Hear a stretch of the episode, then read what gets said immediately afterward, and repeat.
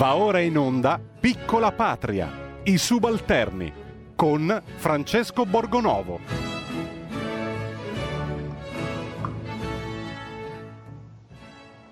E buongiorno, buon lunedì, siamo in onda, io personalmente a distanza in quello che si chiama smart working, che dovrebbe essere il lavoro intelligente e sarebbe bello che anche da parte dei politici che attualmente ci governano ci fosse ogni tanto un po' di smart working, cioè di lavoro intelligente. Invece mi sembra che ce ne sia davvero poco. C'è una cosa che mi ha colpito nel fine settimana, eh, persino una donna moderata, insomma sempre tranquilla anche nel modo di esprimersi, come Susanna Tamaro, una scrittrice che tutti conoscete e che certo non è eh, insomma, nota per essere una guerrafondaia, cioè l'autrice di Va dove ti porta il cuore, di tanti altri libri.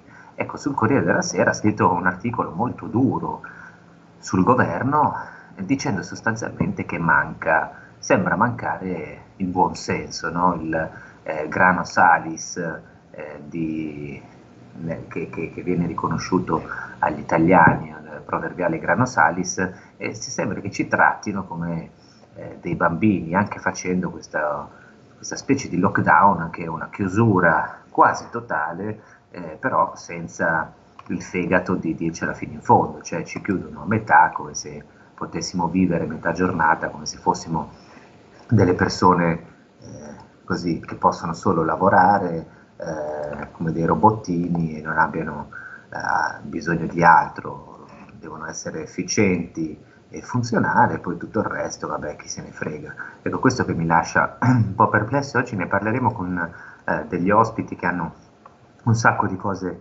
interessanti da dire, vi presento il primo per iniziare bene questa settimana piovosa, vediamo se abbiamo già Giovanni Sallusti in linea.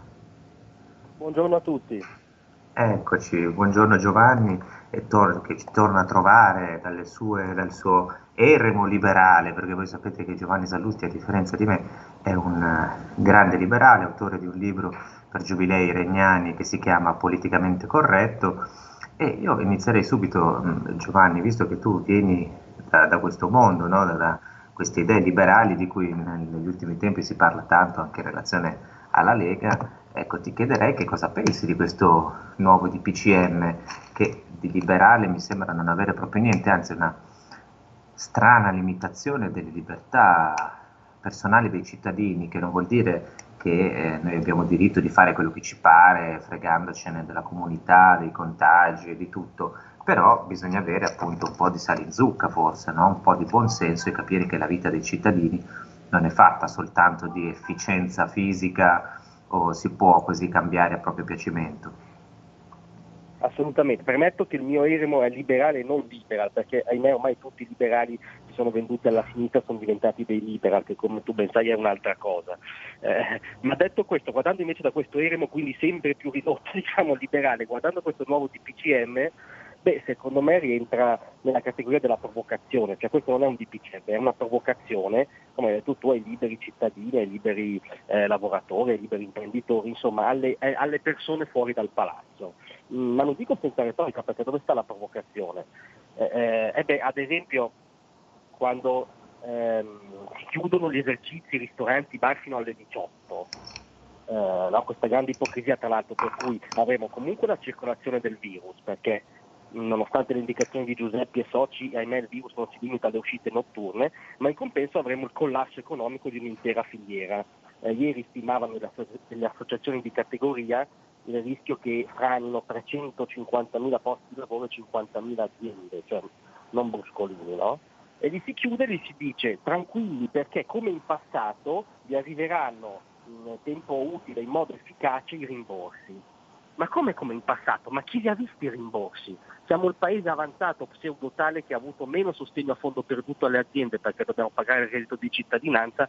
È, è una provocazione mettere questo nero su bianco, come è una provocazione dire ai gestori delle palestre eh, una settimana fa. Avete una settimana di tempo per adeguarvi alle norme sanitarie, ai protocolli lo fanno e dopo una settimana cosa vi dice eh, Conte? Vi dice bene vi chiudo, l'avete fatto vi chiudo, avete affrontato spese extra vi chiudo. Beh, stiamo, stiamo una questo trovo che sia la presa in giro più grande di tutti perché è stata proprio la, la mamma cattiva, la matrigna no? eh, comportati bene, pulisci tutto il castello, Cenerentola, poi forse potrai andare al ballo, poi quando arriva il momento del ballo ti chiudo nella tua stanza.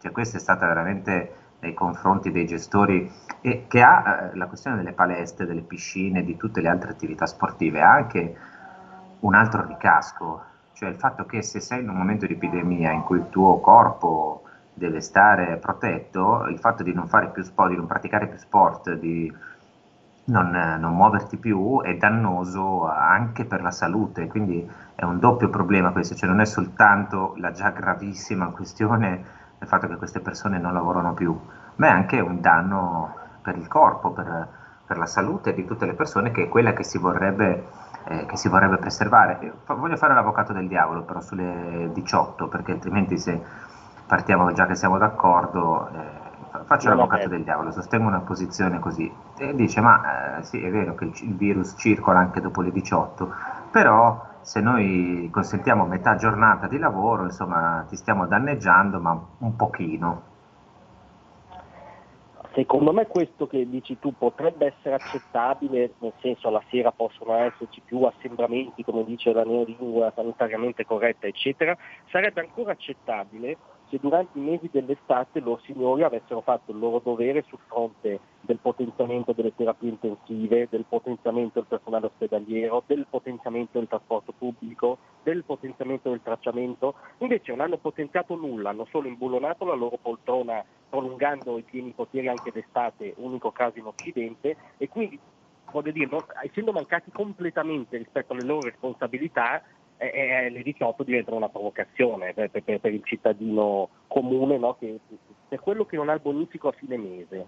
Per me questa pandemia divide l'Italia in chi ha comunque il bonifico a fine mese. Ecco, ecco, io ti, ti volevo chiedere questo perché è un tema che mi sta molto a cuore. Cioè io penso che eh, durante questa pandemia tutti abbiano vissuto delle difficoltà eh, e che una delle cose più brutte sta facendo questo governo sia riuscire a dividere le persone, a mettere le categorie le une contro le altre, come se, cioè io sinceramente non penso che sia, voglio dire, se uno c'è quello che ha il bonifico fine mese, perché magari in altri momenti, dire, ha rinunciato ad altre cose, ha più difficoltà, ha gli arretrati, gli adeguamenti, cioè secondo me questa idea di dire, vedi, noi non ti possiamo dare... Eh, i soldi, caro imprenditore, perché dobbiamo darli al povero che ha eh, bisogno delle forme di sostegno classiche, tra cui l'ultima malissimo organizzata, reddito di cittadinanza. Non ti possiamo dare tu partita IVA un sostegno perché dobbiamo darlo al dipendente pubblico, che... però in questo modo, cioè non è che il dipendente pubblico non ha diritto a ricevere il suo stipendio a fine mese o la fascia debole eh, lascia stare che il reddito di cittadinanza è stato male organizzato, prende dentro categorie che forse non lo meritavano, però insomma questa idea di mettere gli italiani gli uni contro gli altri come se fosse sempre colpa di qualcuno, mentre la responsabilità totale del governo a me è proprio da fastidio. Non so tu cosa ne pensi. No, ti capisco, ma purtroppo è una conseguenza delle scelte del governo stesso. Eh, cioè è assolutamente vero che ovviamente non si può fare una generalizzazione diciamo turbo-liberale diretti tutti i dipendenti pubblici, ma perché effettivamente, ovviamente anche all'interno dei, lavori, lavoratori pubblici c'è, c'è, chi lavora che si merita lo stipendio e chi si meriterebbe di più. Eh, ma eh, secondo me è un problema che ha a che fare proprio con la cultura di sinistra, questo è il governo più a sinistra no, della storia repubblicana, che non ha capito che i nuovi deboli, cioè i nuovi soggetti deboli a rischio oggi, eh, sono proprio quelli che non hanno bonifico garantito, che sono gli autonomi, le partite IVA, quelli che se fai un lockdown anche di un mese eh, hanno difficoltà a mettere insieme il pasto con la cena. E da questa mancata percezione a cascata discende il fatto che, che, che tutte le loro scelte di fatto mettono i nuovi deboli contro i nuovi garantiti. Sì, io eh, ripeto, penso che oggi ci siano ben pochi eh, garantiti, in generale si sia colpita tutta la, tutta la popolazione in un modo indegno e anche, eh, devo dire, ah, quello che mi, che mi, colpisce è che poi eh, queste misure non hanno un effetto, voglio dire, uno dice fai un sacrificio una volta e poi sei a posto per sempre. Invece qui pare di capire che anche se chiudiamo adesso i contagi discendono, nel momento in cui poi si riapre, se si riapre esattamente come prima, poi i contagi riprendono a risalire, non è che abbiamo risolto il problema una volta per tutte. L'unica cosa che abbiamo ottenuto è di far infuriare la gente, appunto mettere le categorie le une contro le altre e lasciare in balia del caso persone che non possono lavorare. Cioè non è risolutiva, noi potremmo anche accettare una cosa durissima e, e, e così draconiana come la chiusura se fosse realmente risolutiva, ma mi pare che la, la, storia ci abbia dimostrato che non lo è, è semplicemente un tampone appunto per un periodo e poi si ricomincia come prima. Assolutamente anche perché gli italiani, tutti devo dire, cioè qui ragione tu, senza distinzioni no, di categoria o di inquadramento contrattuale, gli italiani hanno già mandato giù una misura iperdraconiana come il primo lockdown e l'hanno fatto smentendo tutte le caricature no, che, che, vigono sull'italiano, cioè con, eh, fatto a salvo singole eccezioni ovviamente, ma con una tenuta, un senso di responsabilità notevole e, e, quindi vedono che non è servito perché quei mesi estivi su cui che, che ora il governo punta a diciamo, eh, nascondere dal dibattito, ma sono veramente la, eh, la, la madre di tutti gli errori perché ehm, abbiamo fatto un lockdown per poi non fare niente, perché non hanno fatto niente, cioè se tu eh, i, i, posti di terapia intensiva promessi non sono, stati, non sono stati minimamente ottenuti, se tu parli col personale ospedaliero in questi mesi ti dice che la situazione è assolutamente uguale. Eh, allora è evidente che il lockdown diventa solo un rincorrere del virus ma che può durare all'infinito, cioè non c'è un abbozzo di strategia, su questo la Tamaro ha completamente ragione. Ecco, infatti Susanna Tamaro dice delle cose che qui riprendiamo eh, fra poco perché sono cose molto, molto dure anche, dette con garbo ma molto dure. Adesso ci sentiamo un piccolo brano musicale un po' energico che ci vuole forse eh, all'inizio di questa settimana e poi introduciamo un altro ospite.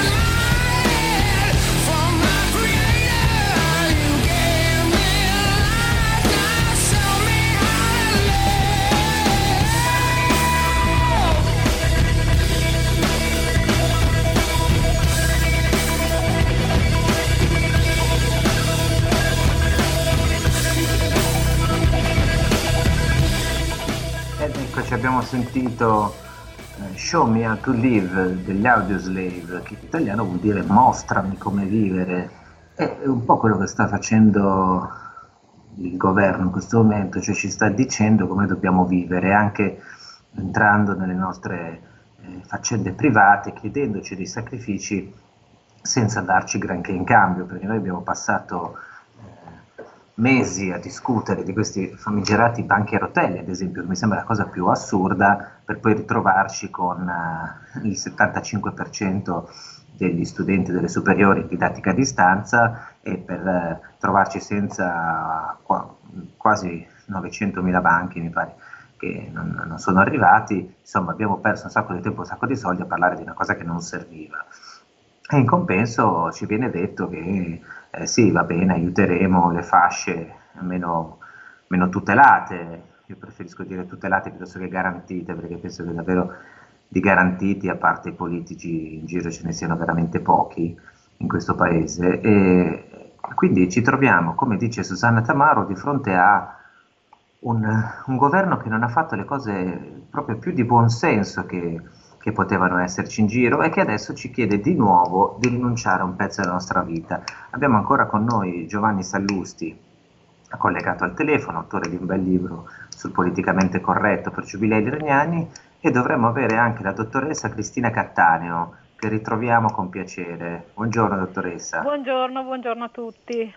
Ecco, la, la, noi, io l'ho voluta chiamare perché visto che stiamo affrontando quello che di fatto è un, un lockdown mascherato, no? perché ci viene detto che praticamente dopo le 18 la nostra vita in qualche modo è sospesa, cioè ci viene caldamente sconsigliato, anzi raccomandato, fortemente raccomandato di, di non spostarci se non per motivi di lavoro, di questioni imprescindibili, insomma, di evitare di chiamare a casa persone che non siano conviventi, di non stare, stare poche persone al tavolo, di non andare al ristorante, insomma veniamo quasi sospesi dopo, nel, partire dal tardo pomeriggio. Io voglio chiedere, secondo lei che effetto avrà psicologicamente sul, sugli italiani dopo quello, tutto quello che abbiamo vissuto?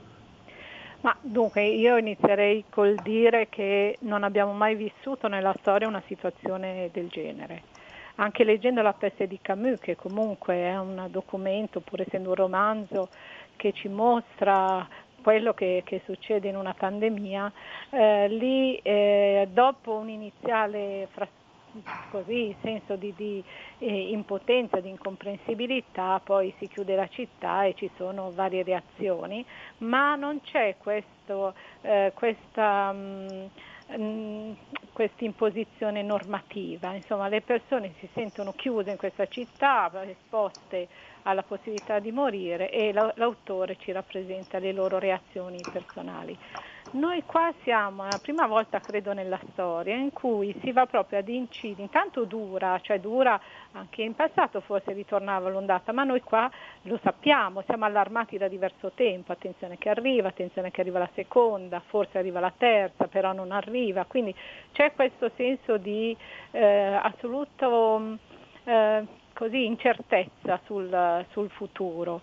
E quindi noi ci sentiamo in un'epoca moderna in cui noi dovremmo così pensare, pensavamo di poter controllare tutto, che non, non solo noi non possiamo controllare niente, ma anche chi dovrebbe controllare è più, più spaurito di noi, cioè io lo leggo così, proprio un senso di, di spaurimento eh, in chi però dovrebbe darci prescriverci, aiutarci a, a, capire e a comportarci meglio. Ma c'è un'altra cosa che mi sembra ancora più, più sottile, noi non riusciamo adesso a prevedere cosa accadrà a noi perché è chiaro che questa è un'abituazione, no? secondo la psicologia noi in un mese per esempio riusciamo a smettere di fumare, perché? Perché riusciamo a cambiare un'abitudine e qui sono mesi, mesi e mesi che la nostra socialità è stata modificata, resa immateriale, prima con gli atteggiamenti nel, nel, mondo pubblico, nei comportamenti pubblici, ma adesso anche nella sfera privata, quindi noi adesso anche nelle nostre case dobbiamo ergere confini. Io non so che effetti eh, si avranno, eh, se siamo bravi noi individualmente a resistere e a scegliere i nostri comportamenti e eh, comportamenti anche pur obbedendo, però scegliere le nostre relazioni, scegliere di coltivarle, magari anche tramite eh, Skype, i mezzi che abbiamo, ma scegliere di, di, di tenere rapporti, perché altrimenti effettivamente eh, siamo colpiti in quella dimensione eh, primaria dell'uomo che è quella della, della, socialità, insomma, lo diceva Aristotele, nella politica l'uomo è un animale sociale, lo diceva Kant nell'inizio congetturale della storia degli uomini. Eh, invece qua sembra che eh, nasce, rispetto... il primo bisogno è la comunità, di, di comunicare. Invece qui rispetto alla visione di Aristotele sembra che prevalga quella di Hobbes, cioè Homo homini lupus, ci viene descritto un mondo in cui siamo tutti eh, lupi agli altri uomini, cioè possiamo essere tutti untori, tutti contagiosi, tutti una minaccia per gli altri. Eh, la um, dottoressa Cristina Cattaneo ha scritto assieme a Francesco Alberoni, è uscito poco tempo fa un bel libro che si chiama L'amore e il tempo per la nave di Teseo. E eh, leggendo insomma la parola amore, così mi viene anche in mente eh, tra, tra, le varie forme l'amore materno. E quando sento il Presidente del Consiglio, leggo nel DPCM eh, nuovo, viene fortemente raccomandato. A me viene da pensare, ma chi ti fa una raccomandazione è la mamma, no? Ti raccomanda, mettiti la canottiera di lana che fuori fa freddo, no? Mettiti vestiti pesanti, cioè lo fa amorevolmente. Qui è, una, è, una strana, è uno strano atteggiamento, anche uno strano modo di esprimersi da parte di un governo, non, non trova? Ma io trovo che eh, noi la legge morale che prima derivavamo dalla nostra cultura, dalla nostra appartenenza a un ceto sociale oppure dal nostro mh, gruppo religioso, quindi in Italia dalla, dalla cultura cattolica che ci prescriveva il bene e ci diceva cos'era il male, adesso trovo che ci sia una, un normare così morale eh, sempre di più leggi morali, cioè, mh, per esempio sentivo che quando boh, se arrivassero dei fondi dall'Europa, io uso ormai il condizionale, comunque bisognerebbe rivolgerli a favorire l'occupazione femminile e a per esempio la, la, eh, la, l'industria verde. Sì, no, ma quando noi dobbiamo rinascere, io sono una donna, mi fa piacere, però se io devo uscire da noi, dobbiamo uscire da una crisi, dovremmo favorire le aziende che hanno gambe per per camminare. Invece c'è un'ideologia, cioè noi diciamo già, ma in questo modo noi vogliamo definire, decidere come si muove il mondo, invece di pensare a come si, si, fa, si, si lavora realmente, si produce realmente, che si produce per un consumo, cioè non si pensa mai che la ripresa verrà eh, se noi studieremo dei consumi, andremo incontro ai consumatori. E non a caso io questo lo deduco lavorando a fianco di Francesco Alberoni che per primo pose la questione dei consumi. Per esempio, noi colpiamo il mondo del divertimento, anche qui c'è un che di, di moralistico, però è vero che molti, in termini di PIL forse non sarà elevato come altri settori, ma in termini di dipendenti, di lavoro, di persone occupate, sì, cioè sono superiori, sono tantissime è, persone. È interessante quello che dice, cioè, c'è una, un fondo di moralismo anche in questo ed è stato facile eh, dire ai gestori delle discoteche, dei locali, dei, dei ristoratori, a quelli dei circoli culturali, ma sì, chiudete, alla fine dobbiamo metterci in pericolo per colpa di qualcuno che vuole fare la bella vita. Forse invece non è proprio così la, la bella vita, ma è un'attività fondamentale per tutti gli esseri umani, anche eh, la, appunto, la, cultura, lo svago, eh, il divertimento, la socialità al di fuori del lavoro. Un argomento molto interessante su cui vorrei sentire anche Giovanni Sallusti, ma prima, a proposito di consumi, ci facciamo un pochettino di pubblicità. E rieccoci qui, siamo tornati. Io vorrei riprendere una cosa molto interessante che ha detto la dottoressa Cattaneo. Ehm, quando parla, parlava dell'intrusione in qualche maniera del governo de, del, della, degli organi legislativi, diciamo così, nella sfera morale. No? Ci diceva, eh, l'abbiamo visto in questi mesi, ci viene detto in qualche maniera di comportarci bene, anche sui fondi, sull'uso del famigerato ormai recovery fund, cioè che dovrebbero essere questi fondi europei per la ripresa che alla fine arriveranno, se tutto va bene, cominceranno ad arrivare nel 2021, sai che ripresa, eh, vabbè, lasciamo stare, è l'ennesima presa, come i banchi a rotelle, un po' questa cosa qua, non sono le scemenze a pedali che ci hanno rifilato in questi mesi. Eh, però Sallusti, è vero che c'è questa idea, no? moralistica più che morale, perché la morale è anche una cosa molto seria, no? moralistica di dire usiamo i fondi per eh, lo sviluppo femminile, per l'industria green, no? per queste, queste belle idee. E poi eh, contemporaneamente, sempre in base alla morale, ti condanno il ristoratore, ti condanno quello che gestisce il locale.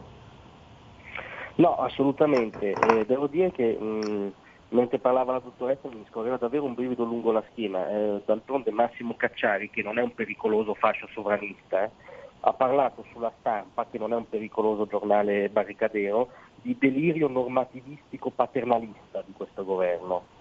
E, e, e, la dottoressa lo illustrava molto bene, cioè quando io sento, purtroppo è vero, che il mio governo sta entrando nella dimensione dei comportamenti non solo sociali ma individuali, privati, sta cercando di alterarli, no? di alterare il nostro rapporto con gli altri, anche gli altri più vicini, ehm, beh, eh, davvero siamo, in una zona limite. Ecco. E l'unico punto su cui non dissento dalla dottoressa aggiungerei, forse non è vero che non l'abbiamo mai vissuta nella storia, cioè non l'abbiamo mai vissuta nella storia dell'Occidente libero ma per esempio tutti i paesi che hanno sofferto il socialismo reale, la dittatura comunista, hanno vissuto questa situazione.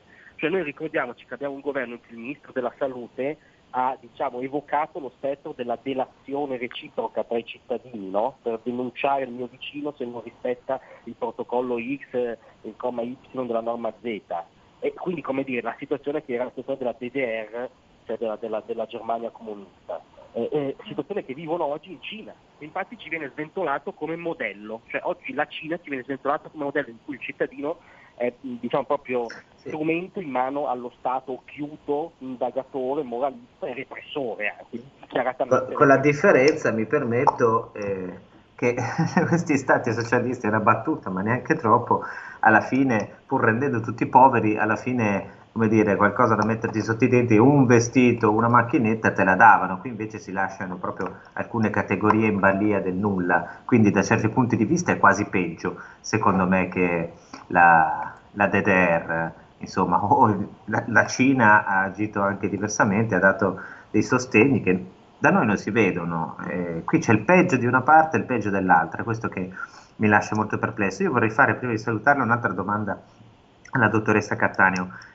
eh, anche questa, questa, come dire, quasi divisione a metà no, delle persone, cioè ti viene detto tu puoi lavorare, svolgere le tue attività, fare, puoi lavorare se sei un dipendente pubblico, ad esempio, che fa un orario di ufficio, se sei un dipendente privato che fa un orario di ufficio, puoi andare in ufficio alle 18, esci e poi lì la tua vita finisce c'è tutta l'altra parte, come se fossimo uomini dimezzati, no? uomini e donne dimezzati, in cui quello che conta eh, è solo così, eh, svolgere il nostro compito perché altrimenti si va veramente del tutto gambe all'aria, poi tutto il resto è secondario, lo sport, la socialità, il, il vedere gli amici, persino eh, frequentare luoghi associativi o luoghi di culto, cioè tutto il resto è, è, ci viene detto ma sì alla fine è trascurabile, no? potete vivere senza queste cose, vivere senza la socialità, vivere senza andare a teatro, andare al cinema, eh, vedere dei gruppi di persone, riunirvi, è veramente un, un'idea dell'essere umano, non lo so, per me molto inquietante. Ma certo, nella domanda che eh, mi ha fatto prima ehm, non ho detto una cosa, quando dicevo, eh, già Aristotele diceva l'uomo è un animale sociale, cioè la prima caratteristica è proprio il bisogno di stare con i suoi simili, ma questa concezione negli ultimi decenni è stata eh, messa in dubbio messa in dubbio dalla cultura del narcisismo, cioè si è detto molto che in realtà l'uomo mh, così, la propensione umana è quella di eh, soddisfare i propri bisogni, l'egoismo. Eh, non si, ci si è resi conto che erano semplicemente cambiati, il, cambiate le modalità di mettersi in relazione. Cioè le persone che vanno a fare la movida non è che sono persone che non sanno eh, così minimamente eh, contenersi eh, in alcun modo, sono persone che vivono in una casa molto piccola, che vivono da soli e quel momento di socialità eh, corrisponde a quello che un tempo era la vita in una famiglia numerosa, con tanti cugini, con tanti fratelli, zii, parenti, certo. cioè c'era un gruppo, mentre qua se tu gli chiudi, le chiudi quel, quel momento ehm, è chiaro che fai una, intervieni in, una, in, un bisogno che ormai è diventato fondamentale, perché abbiamo casette minuscole senza neanche un giardinetto, eh, quindi è una sorta di, di, di così, incarceramento. D'altronde si capisce che c'è, che c'è, comunque una pandemia e questo non possiamo non, non, non, così, non, vederlo. Però penso anche, ma quando a marzo io scrissi un piccolo articolo per dire, quando sentivo dire che la mascherina non serviva, me, forse il, il, meglio è nemico del bene, mettiamo queste mascherine perché ho sempre visto persone, io non sono un medico, ma tutte, certo. sono cresciuta vedendo persone che con le difese basse erano invitate a mettere la mascherina. mascherina. Non si capiva perché fino a a giugno e perché anche a settembre non si è semplicemente chiesto questa volta fate, muovetevi anche con una certa libertà, ma tenete sempre le mascherine e disinfettatevi le mani, che era l'unica cosa che faticosamente, ecco. faticosamente hanno capito tutti, ma to- devo dire lo torniamo... al tempi della spagnola le nonne, cioè, questo a me sorprende. E torniamo al buon senso no, di cui parlava eh, la Tamaro prima. Io ringrazio e saluto la dottoressa Cattaneo, vi invito a cercare, visto che insomma, uscire non si potrà, cercare il suo libro, magari avete modo per passare la serata, L'amore e il tempo, la nave di Teseo, scritto con Francesco Albeloni. Io ringrazio la dottoressa, spero che l'avremo ancora insieme a noi in questi giorni per affrontare eh, que- quello che, che, che, sta succedendo. E nell'attesa che arrivi un altro ospite importante prima di chiudere, eh, Giovanni Sallusti eh, ci ha detto delle cose interessanti da Cattaneo, cioè questa idea di, no, ad esempio delle mascherine, un'altra cosa che mi lascia, mi fa impazzire, cioè eh, io ho letto in questi giorni, perché sfortunatamente per lui sono venuto in possesso di una copia, eh, la, il libro di Roberto Speranza, il ministro della salute, no? che aveva così tanto tempo libero che ha pensato di scrivere un libro. Eh, ecco, e lì non c'è così questa questione delle mascherine e ci hanno detto per mesi che non servivano, è, è buttata lì, e, eh, non, non, compare, insomma, viene completamente scavalcata. E però è fondamentale, cioè noi abbiamo la prova che ci hanno scientemente mentito. Assolutamente sì, I, i, io trovo ovviamente pittoreschi eh, cialtroneschi anche e assolutamente indifendibili i cosiddetti no mask, no? quelli che, di cui parla il mainstream per caricaturizzare ogni dissenso rispetto all'azione del governo. Però il primo no mask è stata l'OMS, cioè l'Organizzazione Mondiale della Sanità, e i primi no mask si annidavano lì perché per mesi eh, hanno detto malignità mia eh, ha detto la Cina, perché l'OMS è estero diretta dalla Cina, la Cina diceva che le mascherine non servivano, però le usava in Cina e qui si apre tutto un lungo discorso su quanto la Cina abbia strumentalizzato o quantomeno lavorato perché sì, la diffusione... Perché se loro hanno strumentalizzato, noi però eh, insomma, siamo, ci siamo fatti per strumentalizzare, mettiamola così, cioè noi nel senso del nostro governo.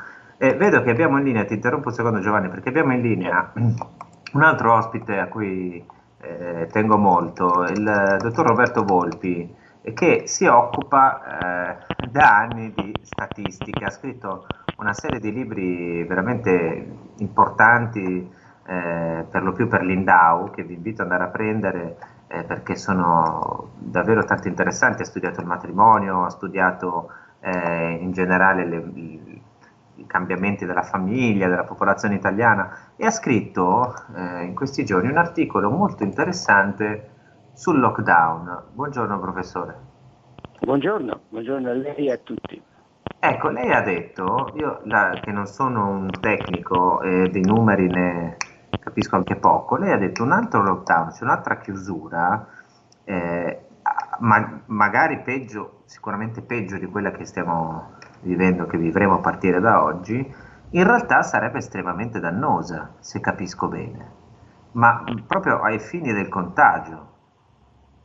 Certo, è, è, è la, questione, la questione sta nel lockdown, cioè se lei chiude la gente nelle case beh, deve sperare che le persone che vengono chiuse siano tutte o quasi negative. Appunto, perché se molte persone sono positive, allora si avrà un allargamento del contagio e un aumento delle morti, perché nella convivenza forzata, nella convivenza forzata, e noi abbiamo avuto otto settimane di convivenza forzata, per mesi, per settimane, i positivi, coloro che sono positivi, avranno tutto l'agio, tutta la possibilità di contare chi non lo è.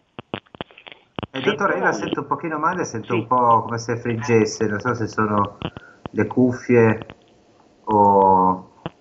telefono. Io sento, eh, anch'io non la sento benissimo.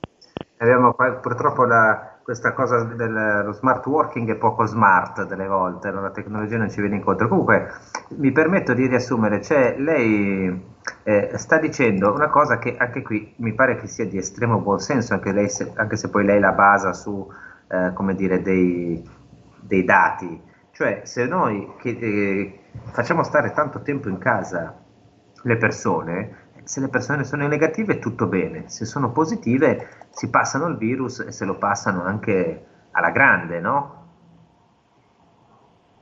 E questo è quello che, eh, come dire, ci, ci hanno detto, eh, lei lo scrive nel suo articolo, i, i numeri eh, fino adesso, cioè sul numero, su quanti contagi avvengono all'interno delle famiglie, cioè in casa. Ma guardi, oggi come oggi è l'Istituto Superiore di Unità eh, anche aggiornato questo dato, eh, nella seconda e nella terza fase dell'epidemia, cioè proprio fino ad oggi, l'80% dei contagi avvengono in famiglia. È chiaro che sono portati da fuori, ma avvengono in famiglia.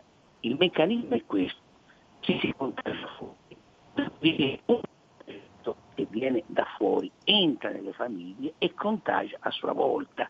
Cioè le famiglie sono un punto centrale cui, nel quale punto la, il contagio si amplifica, si diffonde. Cioè quindi l'idea di restate in famiglia è una buonissima idea se chi resta in famiglia è negativo. È una pessima idea, pessima, se chi resta in famiglia è positivo. Ma noi abbiamo già avuto, mi scusi, ma abbiamo già avuto un esempio clamoroso di cosa può succedere durante il lockdown. Noi nei mesi certo. di marzo e aprile abbiamo chiuso sia il nord che il sud, abbiamo chiuso tutto. E che cosa è successo? Al nord, dove l'epidemia era già in fase avanzata, abbiamo chiuso anche i positivi che hanno abbiamo contagiato avuto... tutti e hanno determinato 29.000 yeah. morti. Al sud, dove l'epidemia non era ancora arrivata, non è successo niente di tutto questo, perché abbiamo yeah. incluso soltanto gente che era negativa. Ora, un esempio più clamoroso di questo, io credo che non si possa eh, avere. È, vera, è incredibile, questo è, un, un esempio, io, professore, la devo interrompere, poi eh, se è d'accordo le, le la richiameremo, la sentiremo nei prossimi giorni di nuovo se ha tempo, perché adesso siamo in chiusura, però è una cosa fondamentale quello che ci ha detto, cioè non è che la chiusura poi sia questa grande idea a prescindere, cioè adesso chiudiamo e ci preserviamo dai contagi, non è proprio detto no. che sia così, anzi no, in alcuni no, casi... No, non è detto affatto, cioè... la chiusura può essere sbagliatissima eh. e di fatti lo è. Va bene, la, la ringrazio, se lei mi richiama io sarò eh, contento sì. di esprimere, di chiarire. E così vediamo un po' di numeri. Se vuole ci risentiamo alla prossima puntata. Noi intanto vi salutiamo. Io ringrazio Giovanni Sallusti, ringrazio tutti voi. Oggi non facciamo il premio Barcone d'Oro, che so che Sammy Varese ci tiene, ma eh, noi ci tiene tantissimo lui, glielo diamo, glielo consegneremo privatamente proprio a lui, personalmente, che so che è un grande fan dell'accoglienza, quindi noi lo daremo a lui, però glielo daremo nella prossima puntata, così lo costringiamo anche a venire al telefono un po' prima e siamo proprio cattivi. Intanto vi auguro buona settimana e noi ci risentiamo oggi pomeriggio e poi venerdì mattina.